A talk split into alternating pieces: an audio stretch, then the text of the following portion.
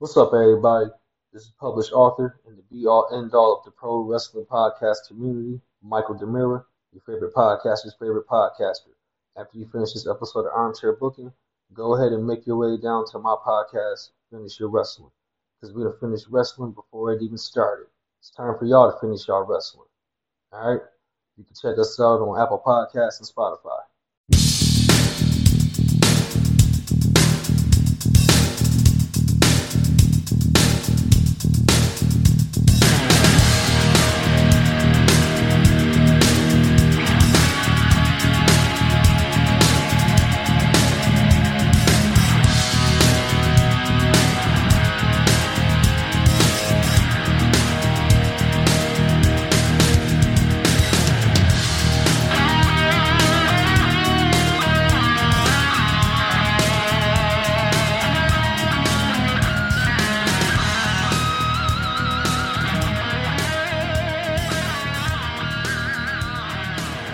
Ladies and gentlemen. Welcome back to the Armchair Booking Wrestling Podcast. I'm your host. My name is Stunning Steve Barber. Joining me, as always, is my awesome co-host, the intellectual rock star himself, Delicious Dwaylen Davis. Hey, everybody. And Dwaylen and I are very, very excited because our guest for this episode is the living legend, Larry Zbyszko. How you doing, sir? Thank you. Thank you, gentlemen. Steve Dwaylen. I'm doing great. I mean, I'm, uh, I really can't complain. I'm, I'm doing great. God, in two months, I'm going to be 72. But health wise, I feel like I'm 40. Oh, wow. The skeleton great. is the skeleton's getting a little stiff and sore after 25 years in the ring, you know. But I've been lucky. I've been really lucky. I've had four little knee scopes, but just with cartilage. I never blew a knee, and I don't need any neck surgeries, back surgeries, artificial parts, and I'm not doing anything to hurt myself. So thank God for stalling. yes. yeah. you know what? That's that's the quote of the day right there. Yeah. so, um, I mean, nowadays the way these guys are in the ring, it really turned into a a really uh, you know high risk kind of action where they're flying and flipping over the ropes and crashing through tables and steel chairs and I mean I mean they're amazing athletes, but they're doing dangerous stuff out there. And uh, I'm surprised. We'll see how many of them make it to 50 without an artificial skeleton. Mm, yeah. Yeah. Yeah. Well, an artificial skeleton that would, well, um, well, Foley, Foley didn't get that far, but I mean, he was pretty close because he broke almost every bone in his body at least Yeah, once. he broke a bunch. You know what? Fo- Foley had a secret, though. I mean, he was the first guy I saw when I was commentating, I think, or in WCW maybe. He was there with some, he was the first guy I saw that ran down the apron and did a flip and landed on the floor. Yes. He was the first guy I saw do that. But at that time, looking, he was Cactus Jack to me. Yep. But the thing about Cactus was he had like a normal upper body and a five foot long wide ass. So he had this. So, so when he flipped off the rope and landed, he landed on this gigantic ass. So I think it saved him a lot. um, and you know what? Somebody actually sent us a question uh, to ask you, and it's uh, a friend of ours named Kyle. He's actually the former co-host of the show, but he said there's no real stories of Larry being injured. How did he stay so healthy? Well, you know what? I mean, uh, I, I really never got injured. I mean, I, I had you know four little knee scopes, two on each knee, but I never blew a knee, never blew an ACL or anything, just little cartilage tears, and they went in and fixed them up. But the thing is, back in my day, when I started in the 70s and through the 80s and even some of the 90s, we weren't doing the things you see on TV today. You know, we no one climbed up on the top turnbuckle and flipped off and landed on their heads and but it was a it was a different group of guys. It was guys where if you weren't, you know, 220, 30, 40 pounds or bigger, you won't even get in the door. And they they weren't the kind of athletes we have today that can do a lot of that super athletic stuff. They're great athletes, but they what we had was tough bastards. Billy Robinson, Karl Gotch. I mean, I can name some other guys, but they didn't care about flipping off the, the top rope. They knew how to break your arm, break your neck, choke you out, pop your knee out, pull your shoulder out. You know, I mean, they were tough bastards. And it was a different a different world, you know, and a different mindset and a different group of guys. I mean, 300 pound Ivan Koloff isn't going to run across the ring and do two flips over the top rope and wait for three guys standing there with their arms out to catch him. you know, but, but, he was a big, I mean, Killer Kowalski's and Bill Watts and I mean, I can keep on going naming them, but they were big, tough, crazy guys. Crazy in a tough way. I mean, you know, mm-hmm. a different breed of man back then. Now they're more athletic. You could almost call them circus stunt performers compared to what it used to be. You know, because back, I couldn't imagine doing what they do today. I'm glad that all happened after I retired because you get killed. I mean, guys are getting hurt left and right. And I think the fans yeah. appreciate it because you got a different audience. And the reality is, they're amazing athletes and they're doing amazing things. But they're dangerous things, and it happens every match. Every match is the same. Everybody's flying over the top. Everybody's running into a foot.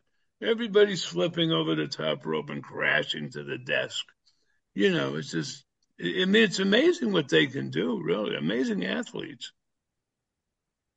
Uh, so when you trained, and I'm going to assume this was like probably at 72, 73 when you started your training, you trained with Bruno. Yeah, I started before that in this basement. I was actually just finishing up high school and starting college and working out in Bruno's basement with the weights.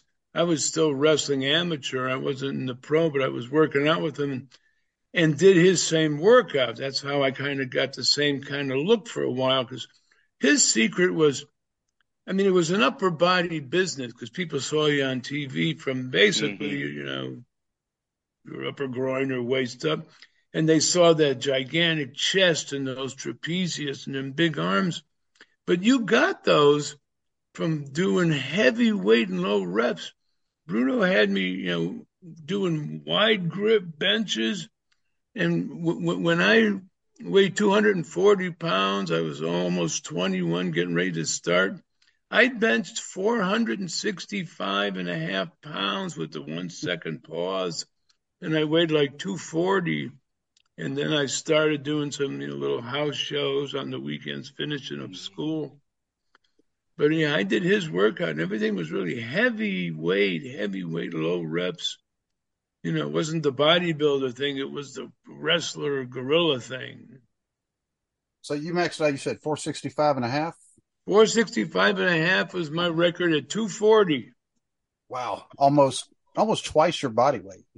Yeah. And that was before the invention of any helpers, you know, that was weird stuff. yeah.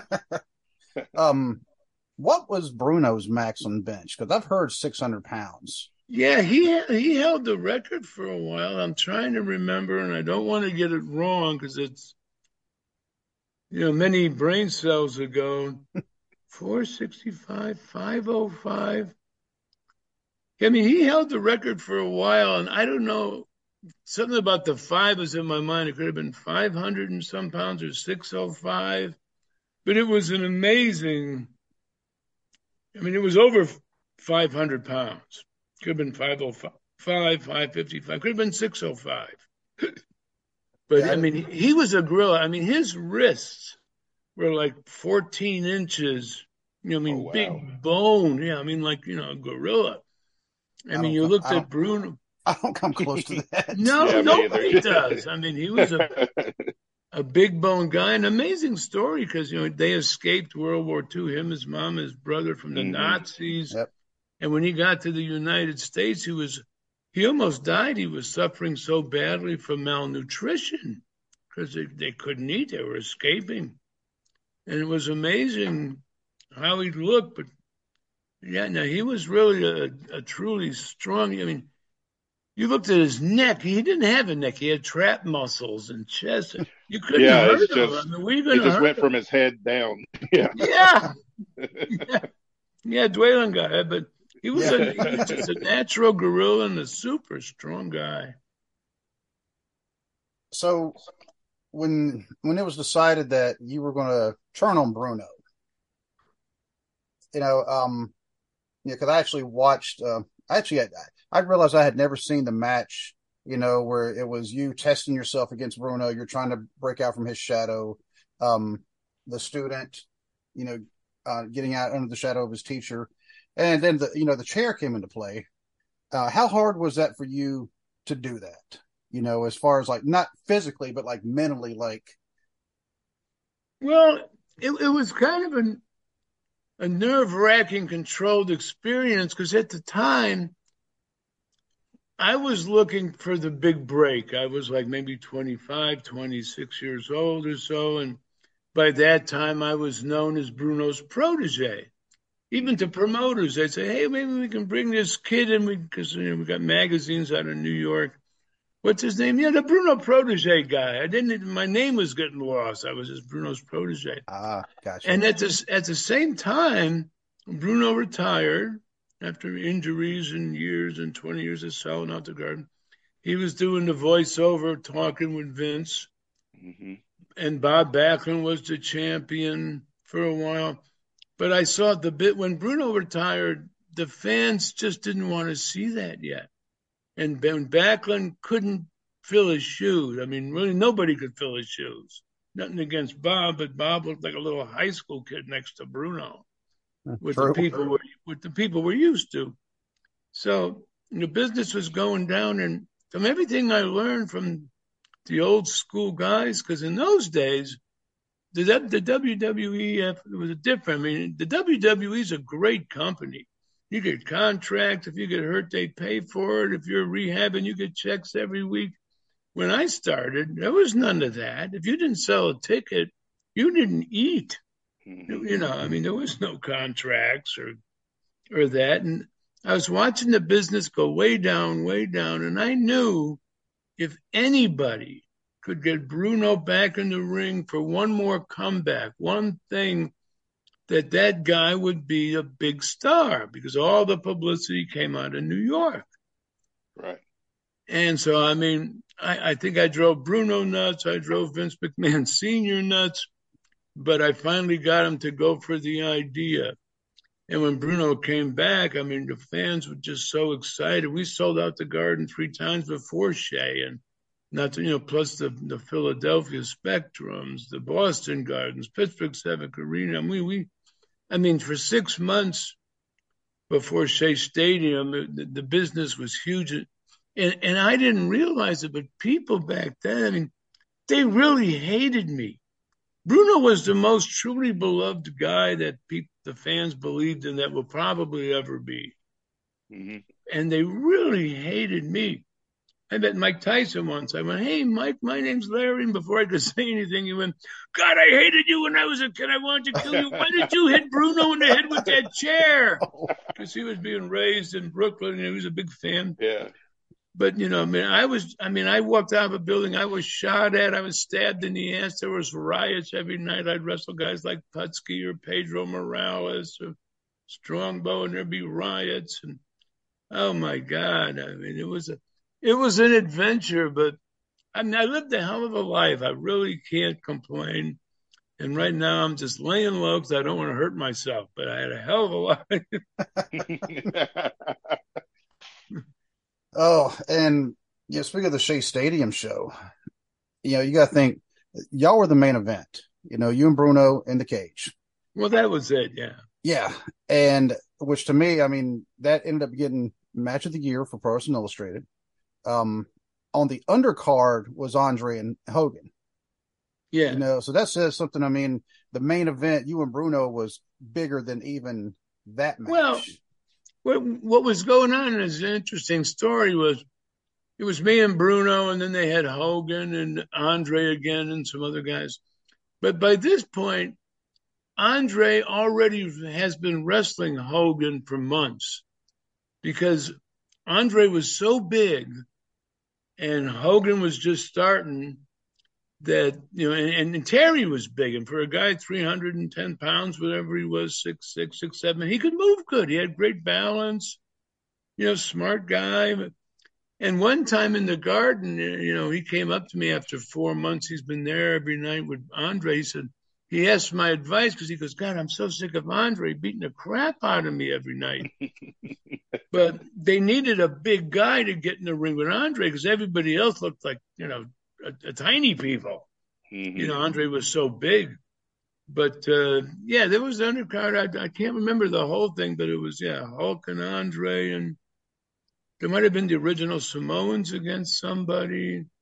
Uh, yes, I don't remember the whole thing. I, I, watched part of that one today too. Is the Samoans against Backlund and Pedro Morales uh, okay. for the the tag titles, and it was okay. two out of three falls match, and Backlund and yeah.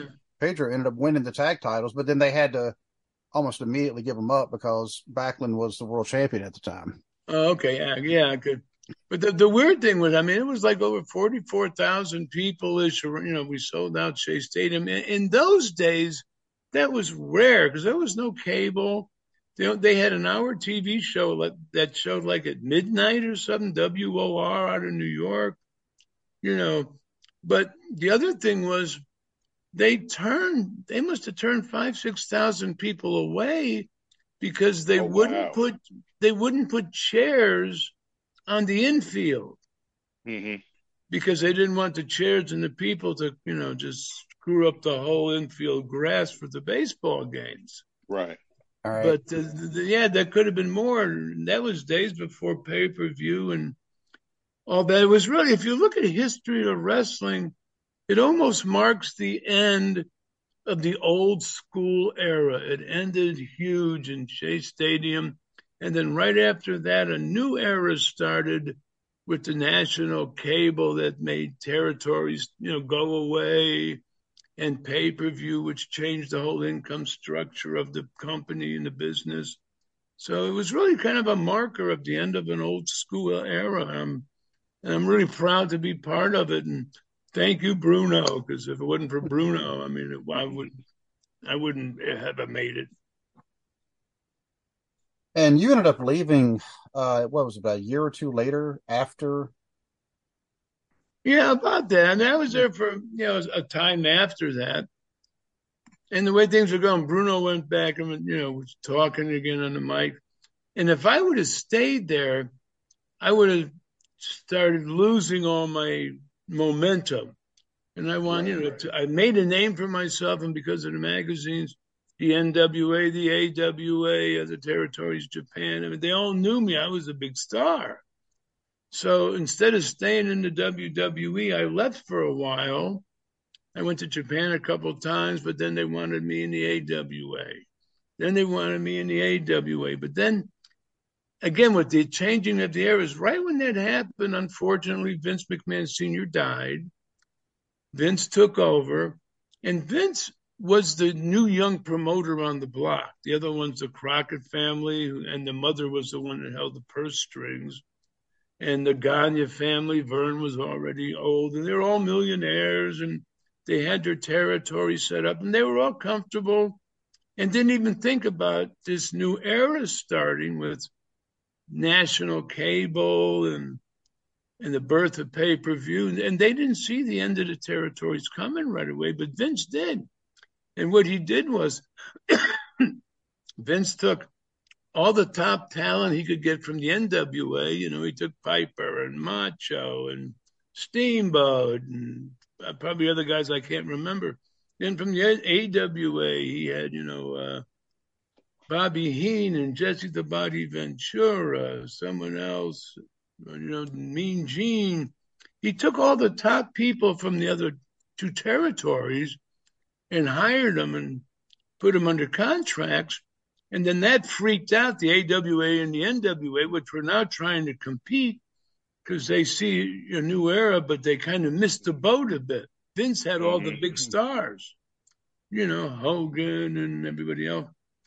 So th- it kind of left me a break because I always needed somebody. So I'd be in the NWA a while, then I'd be in the AWA a while, then I'd be back in the NWA with Dusty and maybe then I'd be back in the AWA with Bockwinkel. I wound up with the belt or something, and I'd go to Japan. So it worked out good for me in a way. I wish I would have been with the WWE more because that's the business that's still showing stuff, you know, from the old days. Sure. But it's a great company, and they're still treating treating me great. And I, uh, I heard, I mean, like some company bought the WWE, right? Uh, um, Endeavor, yeah, they yeah, combined, Endeavor. they combined the WWE and UFC, and now and, they're, yeah, their stock symbol actually changed from WWE to TKO. Easy to remember. Yeah, yeah, and they bought, but now they own all the WWF stuff, the WCW stuff, the AWA mm-hmm. stuff, and and they like to make shows, you know, for Peacock and other stations they're with, because they got like you know, the dark side of wrestling, and I never really had a dark side, but they got you know shows on people's careers, and they kind of went through everybody. I mean, they went through the Hulk, and they went through Flair, and they went through Austin, and they went. Mm-hmm. So I'm thinking, well, gee, maybe pretty soon they, they can go back to the me and Bruno thing with a documentary or a me and Bockwinkel thing from here or a me and Dusty thing from there. Who knows? So I'm getting excited because there's two things coming up. One is a movie that's driving me nuts. I made a movie. I was in this whole movie. Me, Tonga, Ernie the Cat Miller, Glacier, Luther Biggs, a few real actors and and we made a movie, or Ray did, Glacier, made a movie called The Unbreakable Bunch, and it was supposed to come out Friday, a couple days ago, Friday the thirteenth, but then they decided to put it off because of politics with the actors' strike and the writers' strike or something. Mm. And they didn't want to start competing with the holiday blockbusters for the you know Christmas season, Thanksgiving, right. Christmas season. But the plot, I mean, you're getting to the point where Hollywood's producing, you know, Chucky 20, Batman 30, Superman 15, you know, I mean, they're running out of stuff. But this movie uh, called The Unbreakable Bunch, it's, it's going to come out in January now. And oh. which is a oh. which is a good time because everybody saw the how you know the the holiday movie gimmicks but now in January, it's still cold all over the country mostly. So mm-hmm. people, you know, won't go outside and do stuff. It's still too cold, but they'll go into it, see a movie, and and I don't know if it's going to be in the movies or if it's going to be on Roku or Peacock or Netflix. I don't understand this whole streaming thing. But I was getting all excited because it was going to start Friday, but now it's going to come out in January. It's called The Unbreakable Bunch. You can look it up but it was done very well. Family friendly movie. It's not about wrestling.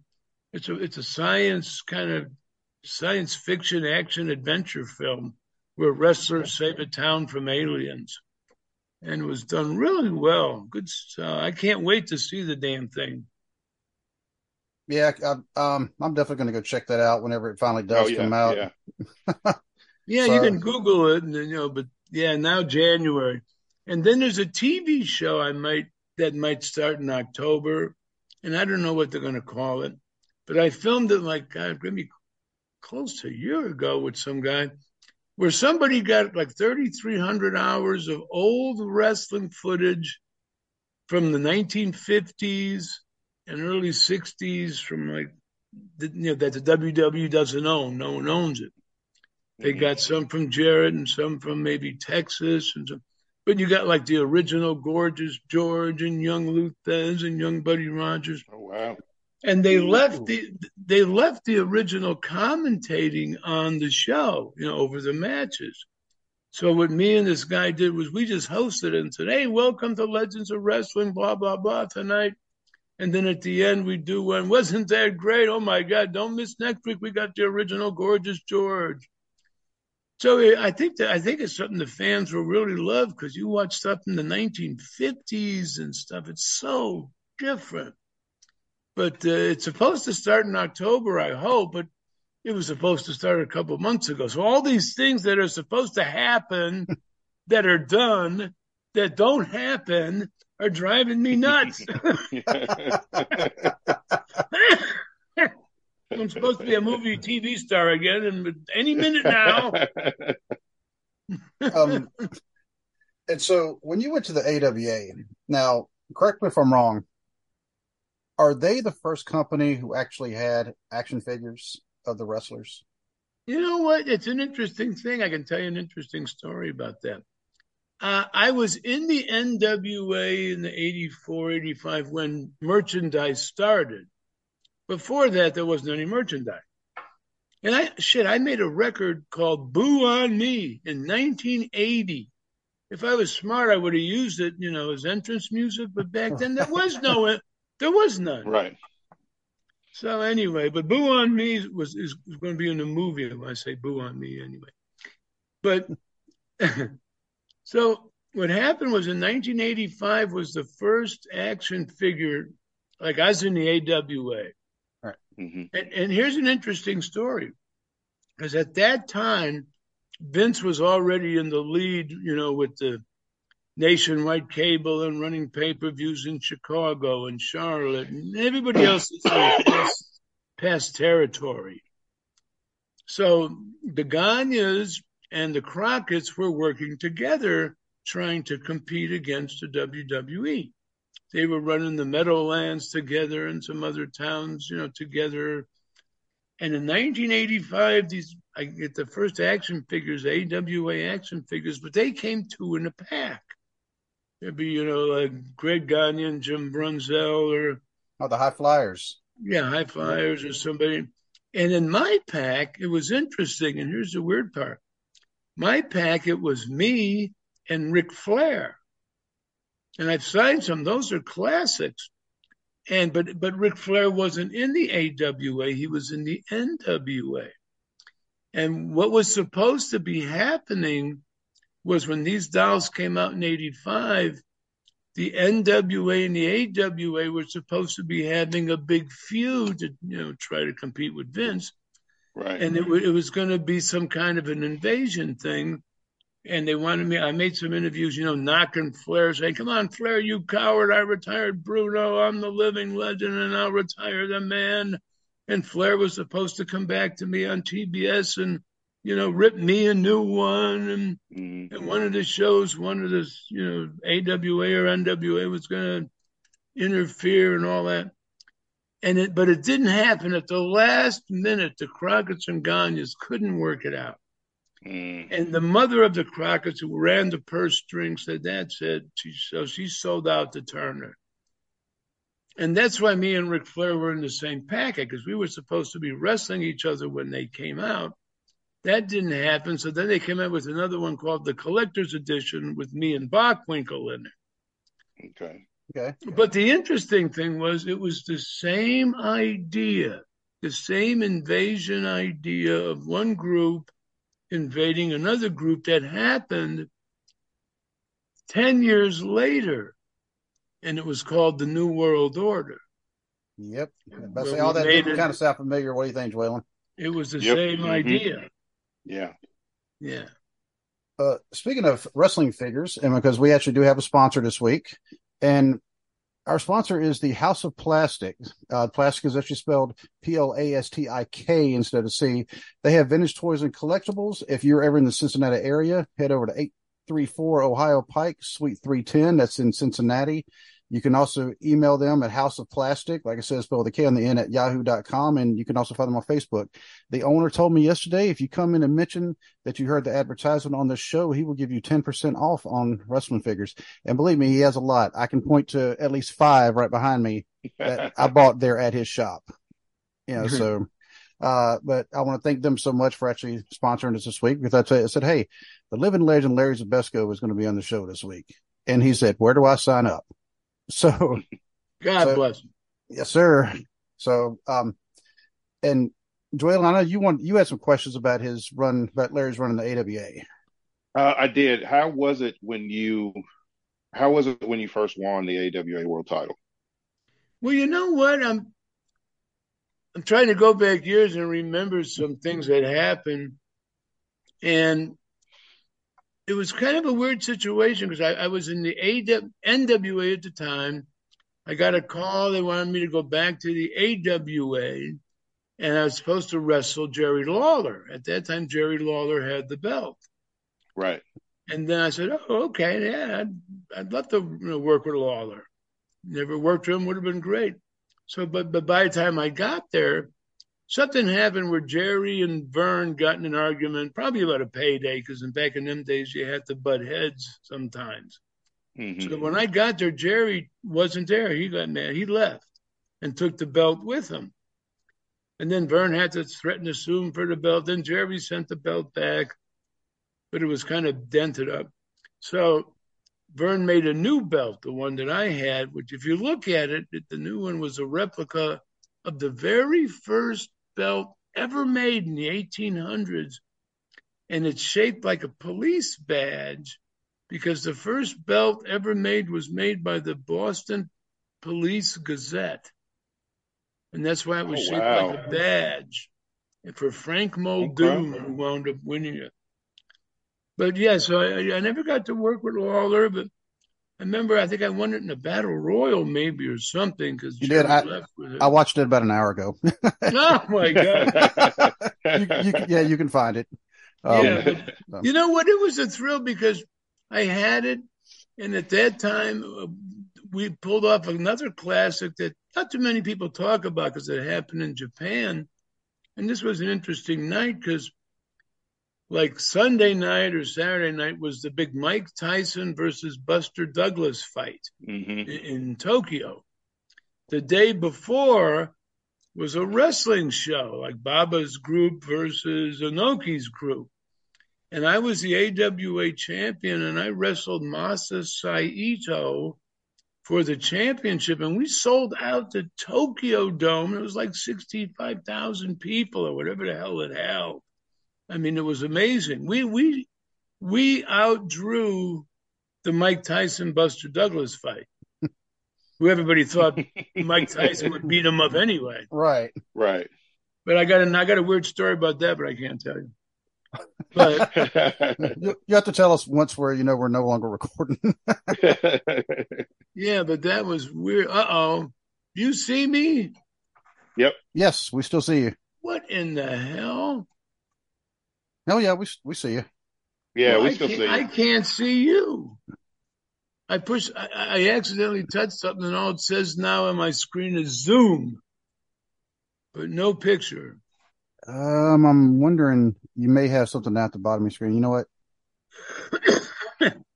All right, we're back. Had a technical difficulty there for a second, but we are back. So as you were saying, uh, Mr. Zbyszko, sir. I'm a technical difficulty. Um, so, so you're wrestling. You defended against Saito.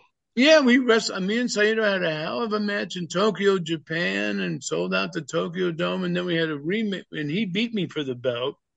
Then we had a rematch in Minneapolis shortly after that, and I won the belt back from him.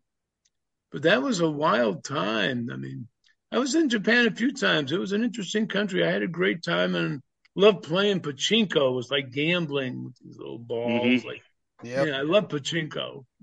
yeah. I was actually stationed in Japan twice. Um, far north. I mean, up in Misawa uh, Air Base. You know, so yeah, the pachinko parlors we they were actually off limits for us, unfortunately. Oh, too bad. they weren't for me. Uh, but one thing, if anybody's in Japan, if you can, please send me some Georgia coffee. Absolutely love it. Miss it. anyway, um, sorry, Dwayne, I didn't mean to hijack your your no, question no, there. you're good. You're good. Um, I had actually totally forgot that that Masa Saito was AWA World Champion. Mhm. Oh yeah, and he was a tough guy. I mean, when he was in the Olympics, and I think he was half like half Korean, half Japanese. I think he was like, Oh, okay, I didn't know that. and it was weird because when you were there, I mean, the Japanese women, the Japanese men don't have hair on their chest. They're not as hairy as other True. people. And when I would walk from the dressing room to the ring, the women would come to the you know the barrier and they would stick their arm across and rub your chest. and I'm going, what the hell's going on here? Getting chest rubs from all these women because they wanted to see what on his you know hair on his chest. It always struck me funny. Um, so one of the things that I've noticed because when I was looking through, you know, your Wikipedia article. By the way, you know you've made it when you have a, your own article on Wikipedia. I do. You do. I, I, I believe you. I just Yeah. never- Oh yeah, you absolutely do. But I mean, and it seems like everywhere you went, you won some gold. Um, yeah. I mean, I was good. Yeah. So, yes, yes, you were. yes. And you know what? There, there was a secret. I mean, it's kind of a lost art now. I mean, but wrestling was the original unreality show. It was, you know, and, and it, it it stars good and evil.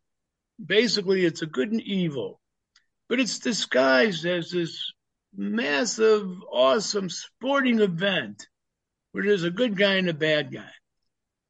And that's what got people, you know, emotionally involved and why the bad guys were usually bigger than the good guys because you get that natural root for the underdog Mhm. thing. But what I stole from the old timers that broke me in from Bruno to Chief Strongbow and Scola and Panini and Gorilla Monsoon and others, where you want the people to believe in your character.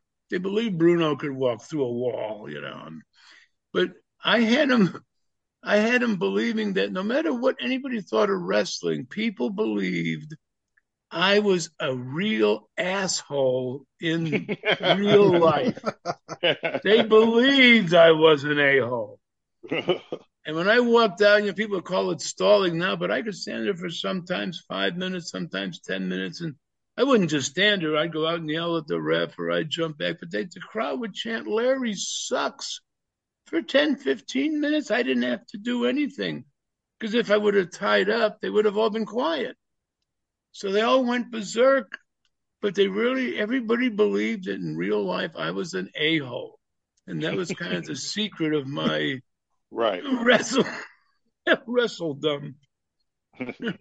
and I know I can see that kind of influence, like the stalling. Well, even back then, Tully Blanchard, he used to do it. Now Roman Reigns does it Mhm. sometimes. uh, anybody else, Dwayne? I know I'm missing some. Uh, uh, Roman's the first one that comes to mind. It's yeah, he he does it pretty well. You can tell he got the, that influence. And you know, so some of the the different championships that you've won. Of course, we mentioned the AWA World Title. You were actually the last person to hold the AWA World oh Title. yeah. Um, the AWA America's Championship. You were the first one to hold that. Oh good. I Um, forgot about it. Yep. And then Sergeant Slaughter, you know, Sergeant Slaughter got it from you. He was the last one. So it was only two, but I mean, either way, um, you know, we'll see the world, the, the WCW World Television Championship, um, which by the way, I just want to, um, let you know next week we are scheduled to have the current NWA World Television Champion. Uh, man, he's actually a friend of mine in Dwaylen's, um, Mhm. and his name is Matthew Big Strong Mims. You talk about just jacked Oh yeah. Yeah. and yeah, he just he just became the champion, and so I've already talked to him. Uh, we were supposed to have him on this Friday, but then I had a conflict, and so we had to reschedule to uh, next week. But you get a chance, you check it out. So I mean, kind of uh, makes us feel good that we're having a former world television champion, and then we're going to have the current world television champion. You know, so we're kind of fun. There's a lot of lineage in between there. Yeah, yeah. Now, me and Korea had the championships. Yep, and Arden had tag team championship. I had a national heavyweight championship, something to do with me and Orndorff and some crazy guy. What the hell was his name? Oh, Killer Tim Brooks. yeah, Killer Brooks. He was insane. because that was actually something else. Another thing, Dwaylen, you could see an influence. Uh, the living legend paid Killer Tim Brooks twenty five thousand dollars for the title, and then they Yeah, came and said, oh, yeah. "Oh no, you can't do that." But then he won the tournament anyway. Wow, Right. that was in 83, 84. I wonder what happened a few years after that with, you know, hmm. but Larry was first. I mean, unless Yeah. you tell me there was somebody before you, but as far as I'm concerned, you were the first one to do Yeah, that. plus the Western States Championship belt. I still had that one too, because that was a weird story how that ended. Oh yeah, because Dwayne, I know you said you had a question about that as well, right? Yeah, I was like, wh- I know you and Barry Windham traded it back and forth. And did you ever, I mean, did you, was it just Barry that you defended it against, or did you defend it against other people, or were you just you two just in a feud Well, over here's it? the here's the weird part.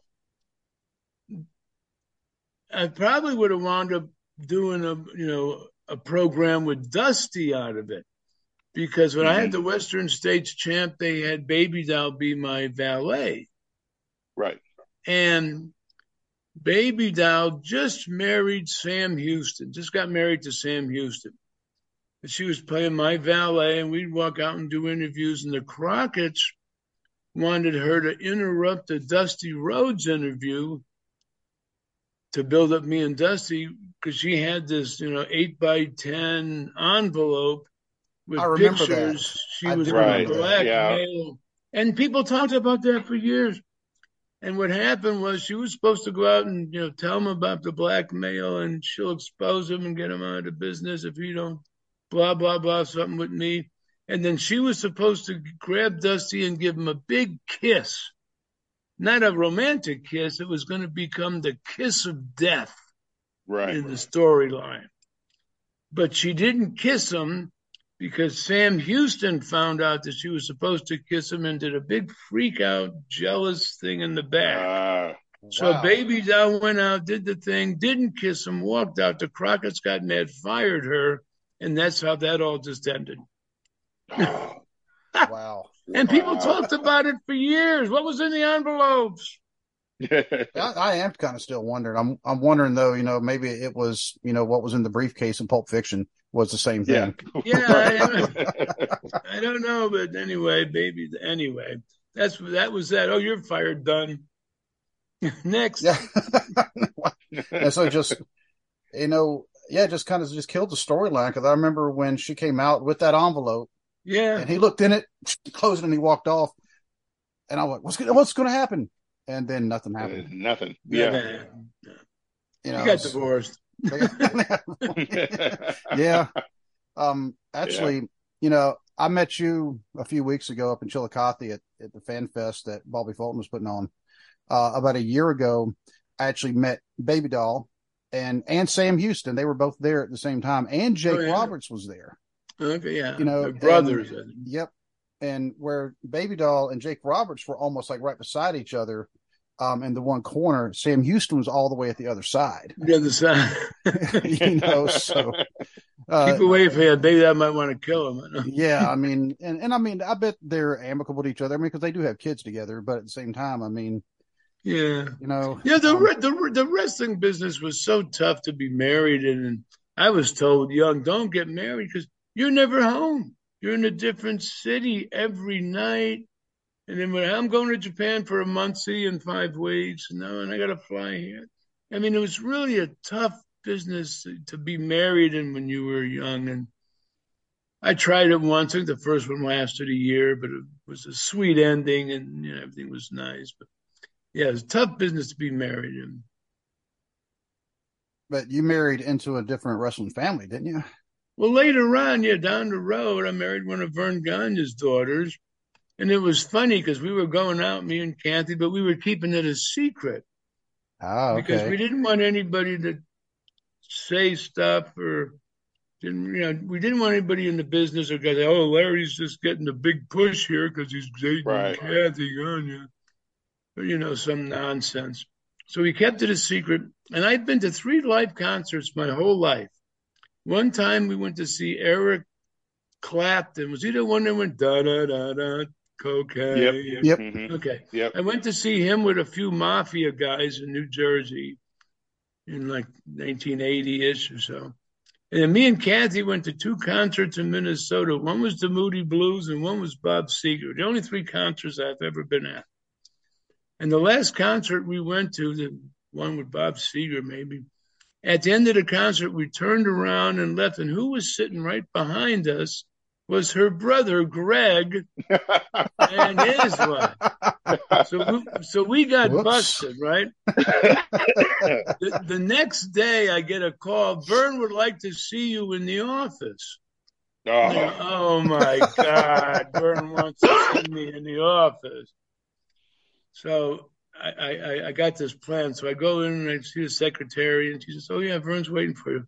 So I open the door, and Verne's sitting at the desk, and I open the door, and I woke up, and I go, Dad.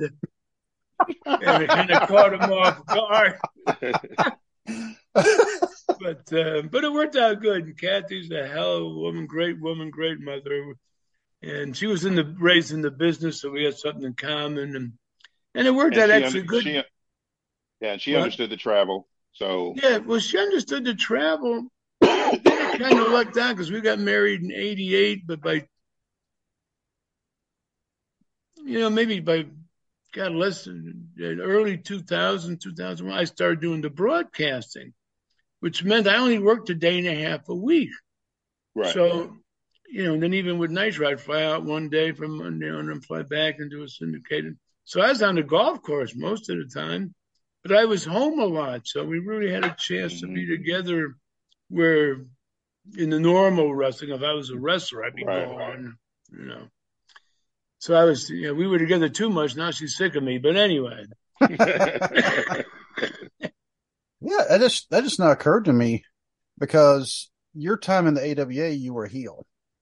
Correct? oh yeah, oh yeah. And then Verne, of course, with this time, I mean, he was like the ultimate face because he's the owner of the company, and um, and of course, Greg. You know, I know you had some battles against him in the ring, but would y'all like? Would you have actually gotten in trouble back then because kayfabe was still uh, very real?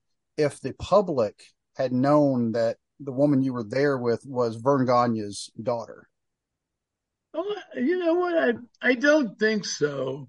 But like you said, back then it was a different world. There, there, really wasn't much to think about because uh, there was no social media. You know, there was no Right. internet. No one knew ninety nine point nine percent of what was going on unless you got busted. right? You know, or something. But hmm so there was something really not even really thought about about the public. We just didn't want Verne and the boys to know. um, it almost sounds like we've actually heard the story when Bobby Eaton, you know, of course, you know, the late Bobby Eaton, when he was dating uh, Bill Dundee's daughter. At first, they were doing it in secret because Oh yeah, you know Bill I Dundee. never did- knew that. Yeah. Yeah, they said Bill Dundee did not want his daughter dating any wrestlers, but then he found out it was it, it was Bobby. He's like, all right, because I guess Bobby Eaton, you know, was like the nicest person in the history of ever. Oh, Bobby was a sweet guy, really a sweet guy, nice guy. Um, and then you accidentally, you know, like almost broke his shoulder in the Yeah, the I um, didn't mean to. right um, it was the War Games, right? Remember, Yeah. remember? Yeah. God, you guys remember more than I do. My God. Oh, like we said, I mean, Dwaylen is the walking, talking encyclopedia of wrestling. I mean, I can spout out some stuff, but I'm nothing compared to Dwaylen. Dwaylen's got it down. huh? He's got it down. Um, but that actually, when that happened, though, you ended up turning face, and that was the first time you had been a face. I'm assuming since 1980. I'm trying to think. I mean, really, the only when when I started becoming a good guy was actually when I started the broadcasting because me and Arn were the enforcers. And Love that tag team, by the way. Yeah, you know what? I I Everybody did. I mean, me and Arn clicked together. Arn was great in the ring, great to travel with, and people bought him because he had that look. But the enforcers, when we walked out, we got reactions like we were back in the 70s. You know, hmm. whoa! And it was great. And then Bill Watts came in and screwed things up, but they made the group the Dangerous Alliance. And I didn't want to be part of a group. And I was like maybe 42 now had another knee surgery, and I, I told the TBS guys, "Oh, my knee hurts," so I got another knee scope with the cartilage. But I didn't want to be part of a group, and they had Right. great guys. You know, Eaton was in the group, Rude was in the group, Stone Cold was in the group before he was Stone Cold. You know, Right. Stunning. Steve. But you know, I, I was a heel for 20 years, and I, I I didn't want to lose my singular identity and be part of a group, which was rare in those days. No one even had groups really. Right. But but so I did the knee thing and I was sitting at home rehabbing the knee and I got a call from a producer that said, Hey Larry, Jesse the body just quit. Can you come down and do a voiceover over a couple of pre-taped syndicated shows for syndicated markets? And I went, Yeah, okay. I mean, they were still sending me checks. This was the time Ted Turner was giving away money like candy. And I said, Yeah, sure, I'll come down. So I went down and I, I, can't remember if it was Jim Ross or Tony Schiavone I did it with. It could have been Gordon Solie, but I did a couple shows they had recorded. And after a couple of shows, the door busted open and this producer runs in and goes, Larry, you're the greatest guy we ever heard commentate. Do you want to be a commentator? We'll give you this much a year. And I go, I almost fell off the chair. That's more money than I made wrestling. What do you? And you know, and I wouldn't get hurt, and I was already getting to the age. I mean, start. You know, wrestling's not a great career for someone over too much over forty. You know, I mean, it's it's brutal. it's physically brutal. you know, you can do it, and I still did some. I did some with Lord Regal because he was great and some stuff. But you know, it, it, it's like a football player. You know, got sixty-five-year-old football players running down the field grabbing passes. Right. You know. But uh, so I, I, I, but that's how the broadcasting gig started. I went, yeah, sure, I'll do that. Damn, I, I, I was only working a day a week or so, and then Nitro, you know, fly out. And so I kind of turned ten year gravy run of, of the broadcasting was like a gift. So thank you, Biz.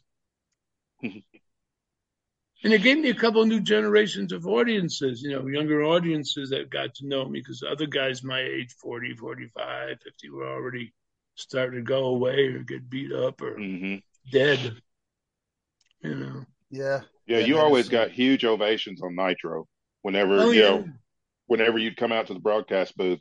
I mean, the fans always went nuts. Yeah, they did. Now they well, that, that that we were talking about, you know, being the heel, good guy.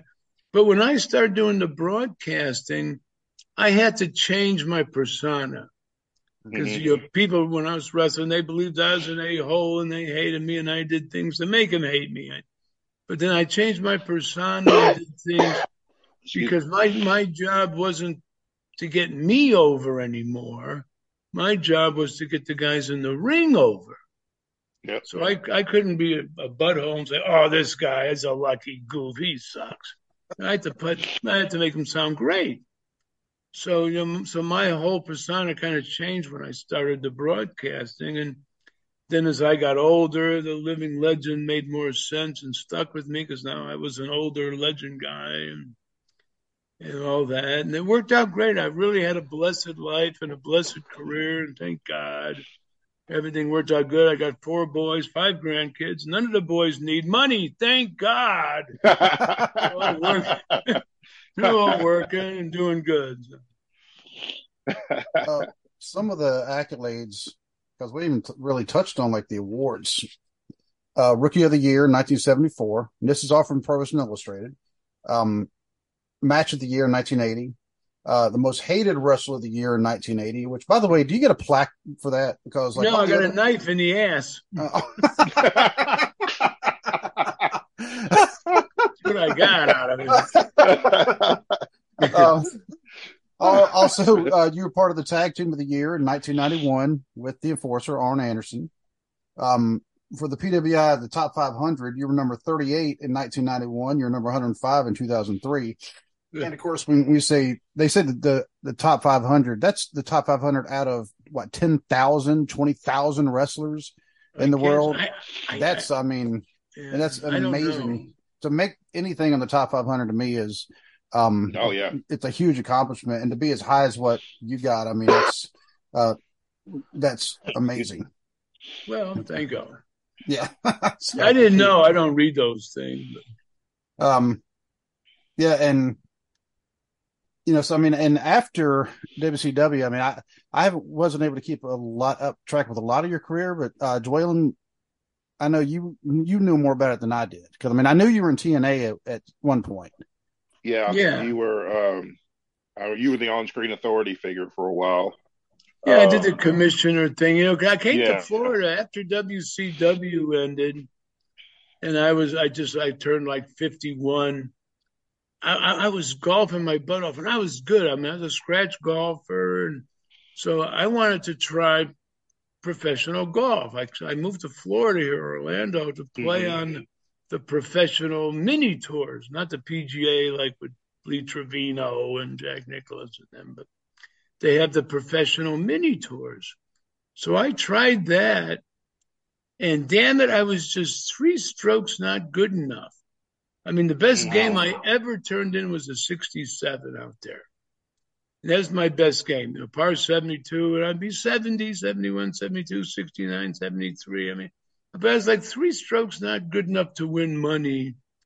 So I did that Hmm. for a, year, but it became like a job because you had to drive somewhere, you know, to a Mhm. course, and then you had Right. to get up at six thirty and get cleaned up, wake up, get something to eat for seven forty-five tee off time, and the wind's blowing, and you hit one bad shot, you might as well go home because the guys you're playing against weren't a big star like you know Arnold Palmer, but they were on the European Order of Merit, and the thirty years I was wrestling, they were golfing. So Mm. if they turned into 67, they're mad. You know, I'm jumping up and down for joy. You know, Right. but but that was interesting. And then TNA was right. You came to was right in Orlando, so I I it was close to where I live, like 10 minutes away. So I'd go over there and, and do a couple of skits with, you know, their uh, their television shooting. And after that, I'd go hit all the rides. I rode all the rides at Universal for years. I loved them. Oh, that means I, I was doing the wrong job for a long time. You know, when I did the Air Force for 20 years, I should have been something else. Because I mean, I'd, I'd I'd moved to Orlando in a heartbeat. To be honest with you, um, my daughter, you know, she spent nine months down there working with the Disney College program, but she's like, I like Ohio better. I'm like, no, I want to be somewhere warm. Um, Well, yeah, I mean, the warmth is good, no snow, but at my age now, I got family all over the place. But when people come into town to visit, there's always something to do. You got Universal, right. you got Disney, you got SeaWorld, you got this, you got dinner shows, International Boulevard. I mean, the beach is 25 minutes down the road. I mean, it's really a lot to do here. Yeah, yeah, the world's largest McDonald's, and they Yeah. actually, it's not a, yeah, Joel, if you ever get a chance to go to that McDonald's, it's not a normal McDonald's. They they have like a pasta menu, but they'll, Oh, I wow. mean, it feels like you're in a sit down restaurant. I mean, it's actually, and it's right across the street from one of Hulk Hogan's shops. I just now remember that. um, I had some more questions, but they kind of all of a sudden ran out of my, Yeah. my head. Senior Uh, moment. just about. I mean, Dwaylen and I both turned 50 in the past, you know, few months. Um, I turned 50 in August. He turned 50 in July. You know, so we're starting to hit the, those moments where we're going to start hi- hiding our own Easter eggs. All right, now you guys, I'm going to hit 72 in a couple months. I'm freaking out. Um, I actually did see your birthday. You were born a, one year and two days after my mom. Oh yeah, I was born yeah, 1951 December. Yep. Um, but Dwaylen, did you have any any other questions? Because I mean, I'm I'm trying to remember. going through my Uh, right no, now. I had a I had a couple, but I, I can't think of them now. I know I'll think of them later after we stop recording. But Yeah, that's No, how I it can't. works. yeah, yeah, Actually, you know what? I know what I had wrote down my bullet notes. Netflix just um well, it's on Netflix right now. A documentary called Wrestlers. Have you had a chance to see that yet? no, I you know what I got I don't know how to work this TV set. I got some channels. Sometimes I want to watch something. They'll say upgrade. I don't know how to Oh. upgrade. uh, so I don't yeah. think I can get things like I got a different TV or some kind of weird thing or something. Uh yeah, that one's I mean it was it was a it's a documentary they filmed for a few months down in Louisville um with OVW and Al Snow and people who actually bought um Ohio Valley Wrestling. And I it's actually, you know, pretty good. And then there was another show called Heels, which is on Starz, but that one just finished a second season, but it's it's not a documentary, it's an actual like TV show. Um, Yeah. you know, about a a fictitious company in Georgia. But that one they said they canceled it to the second season. I'm like, you left it on a pretty huge cliffhanger. Yeah, Um, they canceled. They they did say they were shopping it around though, trying to find another network It- to. it's too good of a show not to be on. Yeah, Um, I think. But I had something else, but I just want to point out, just talking to to Larry Dwaylen, um, the man has many, many. He wears many hats because obviously, you know, the living legend. He's a one of the most revered professional wrestlers in the world. Yep. But- Hall of Famer. thank- Hall of Famer, WWE Hall of Famer. You know, uh, you're the first Hall of Famer we've had on the show. You're the first world champion we've had on the Mhm. show. Um, Well, thanks. yeah, I so- appreciate it. but you're also an actor because we were talking about your movie that'll be coming. It's supposed to be coming out last Friday, but no, they're delayed it. Yeah, in January, the Unbreakable Bunch. The Unbreakable Bunch, and but if Tonga wants to rename it, it'll probably get renamed Yeah. because well, Nobody argues with Tonga. nobody argues with Tonga. Um, Yeah. but we were talking before the show. You're also a private pilot. Didn't know that until Oh, cool. Oh yeah, I I flew I flew around the country for 20 years when you know different places. And I just rent a plane, and fly town to town, and I flew over the torch to the Statue of Liberty, through the Grand Canyon, over the coast. I mean, it was I. I really had a unique life. I can't complain. I really, Yeah. and the health is great. So That's awesome. oh, I'm and, not and, a, anything to hurt myself. and a scratch golfer. Well, I was. Well, Yeah. I mean, I was born in Pinehurst, and I'm not even a scratch golfer. Of course, Yeah. I didn't play golf all that often, but yeah, but um, and let's see what what other titles. Well, of course, I know for me, and I know Dwaylen is the same way. Uh, the the most important titles for us would also be husband and father, Yep. and of course, in your Yeah. case, also grandfather.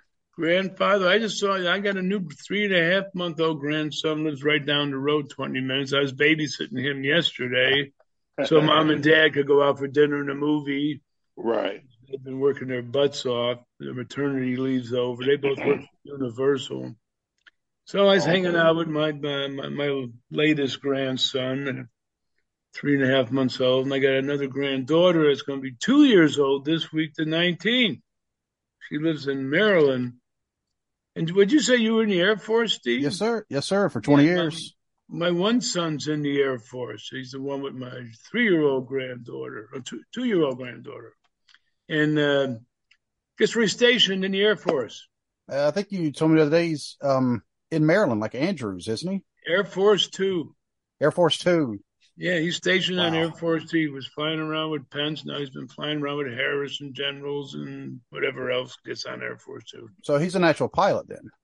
Well, he doesn't fly the planes. He's in the communication Okay, with the secret texting messaging. I mean, right, I never talked to him on the phone about anything because his clearance is so high. right. Everybody's Right. spying on him, so I never talk about anything he does. Um, I was stationed in Maryland for just under three years when I was in. I actually worked at the National Security Agency because of my job that I did. I did intel. Um, Oh, good. So, oh yes, I, oh, I get it. Definitely get it about the clearance. And another good friend of mine in Dwaylen's, uh, who we graduated uh, high school with, he Mm-hmm. actually, um, he was supposed to actually go do the same job that your son was doing at one point. And, uh, and then the the assignment ended up falling through. You know, Okay. so um, Yeah, but yeah, yeah, I did 20 years, 20 years, one month, 19 days, and I retired uh, in May 10 years ago. yeah, no, he's he's doing great, and I'm proud of all my boys. All grandkids are healthy and great. So I can't I can't complain. I'm knocking on wood as we speak. So, as far as like fan fests, um, like, do you have any future appearances already on the books where people can see you? You know what? I don't have anything planned right now, and I kind of slowed down a bit. Just waiting for all this COVID stuff with the airlines and the airports to, you know, finally clear up. And flying through the holidays like Thanksgiving, Christmas, forget it. I'm not Yeah. flying anywhere. I mean, it's just, I want things to get back to normal. It's a pain in the butt flying around. It took me an hour to park. Then I had to go 45 minutes through TSA. Then I get, finally, I get to the gate. I sit there. They go, oh, now it's delayed an hour. Oh, great. I haven't had a cigarette in now five hours. So I'm sitting here, you know, but it just, it's kind of a pain in the butt. To been, uh, so I'm not going anywhere till next year. I'm waiting for my movie to come out, damn it. And the name of the movie is The Unbreakable Bunch. Everybody remember that. Unbreakable bunch. Yeah, they got some trailers up now. I'm supposed to start, but I think January would be a good time. I think the, the blockbuster stuff's over. It's still cold. Go and watch a movie or Netflix. But there's somebody I don't know what it's going to be on. But when I know, you'll know. Everybody's going to know. I'll blab. And, I- and once we once we hear when it is, whether you've told us directly or not, we will make sure the word gets out. Oh, Oh, yeah, absolutely. please. Yeah. Yeah. I mean, yeah, poor Ray was working on it. It took him 10 years. I mean, they wrote it, him and Luther, and then they tried to find financiers. They finally found a guy that put up the money, the over a million dollar budget, but very well done. And his name was Shea, which cracked me up because it was like Shea Stadium. Yeah. Mm-hmm. you know, but uh, great guy. But it was really a well done movie. I can't wait to see the thing. Uh, Dwaylen, do you have anything else? Um, no, not at the moment. Um, sorry, You'll think been- about it. Yeah. Oh yeah, that's- that's absolutely. how- but it has been an honor to talk to you. I've watched, you know, I watched your career growing up, and it's just amazing for me to get to talk to you. Uh, well, thank you, Dwaylen. And I mean, you know, the wrestling, uh, you know, over the last, from when I started, it was the fans and the wrestlers. And then, but it kind of changed and evolved. Now you got a different scenario, different era. But it's like the wrestlers who love to entertain and break their necks, but the fans, it's, it's almost like one big family now. hmm It's just one big family that loves professional wrestling. It's really great. But thank you very much, Dwaylen, for being a fan. uh, and you know maybe sometime in the future we can definitely have you back on because Yeah. this has been absolutely fun. Thank you so much for coming on and for all the fans uh, out there. You know, especially because we had when we announced that we were having a show, we had so many people hit us up. Mhm. When, Yeah. What are you doing? What are you doing? What are you doing it? Yeah, Where, what where can I listen? Where can I watch it? And you know, so a lot of people are, are absolutely looking forward to this because I mean, and it's an absolute honor and pleasure on our end because it's not very often you get to meet a, a living legend. You know, well, and, thank yeah. you very much, You know, guys. so- I'm Yeah, I- trying to I be think- humble, but it's hard. yeah, as soon as I found out, I texted my brother. I'm like, "We're going to be interviewing Larry Zbyszko." yes, and you know we're we're going to be interviewing somebody who, like I said, has his own Wikipedia article. He has his own article on IMDb, which, by the way, we're also on IMDb. We're kind of a big deal, I guess. um, but but you're also Okay. you have your own wrestling figures, and you've been on video games. I mean. And so, like you said, Yeah. you've had a very, very blessed life. It's the kind of life that people look at and go, "Man, that's something I wish I could actually match and emulate." Yeah, well, So, I'm not done yet, but I've been lucky and a blessed life. I've lived a great life so far. If I had a million dollars, it'd be better. But right there you go. uh, so, sir, do you have any last messages for all the fans out there listening or watching?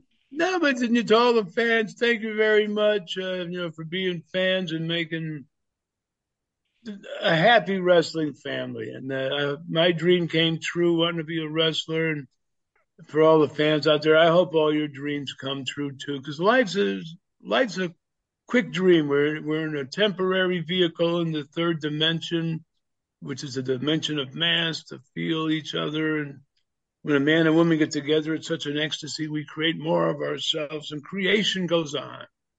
So, but all the best to, to everybody out there. So, hopefully, the world will finally be at peace with each other. Thank God. Well, thank you so much for coming on, sir, and for Yes, everybody. thank you very much. Yes, I mean, absolutely. This has been an absolute pleasure. It's been a blast, and so everybody out there, we're just going to say goodbye and God bless. All right. Well, goodbye and bless. thank you all. The Big L.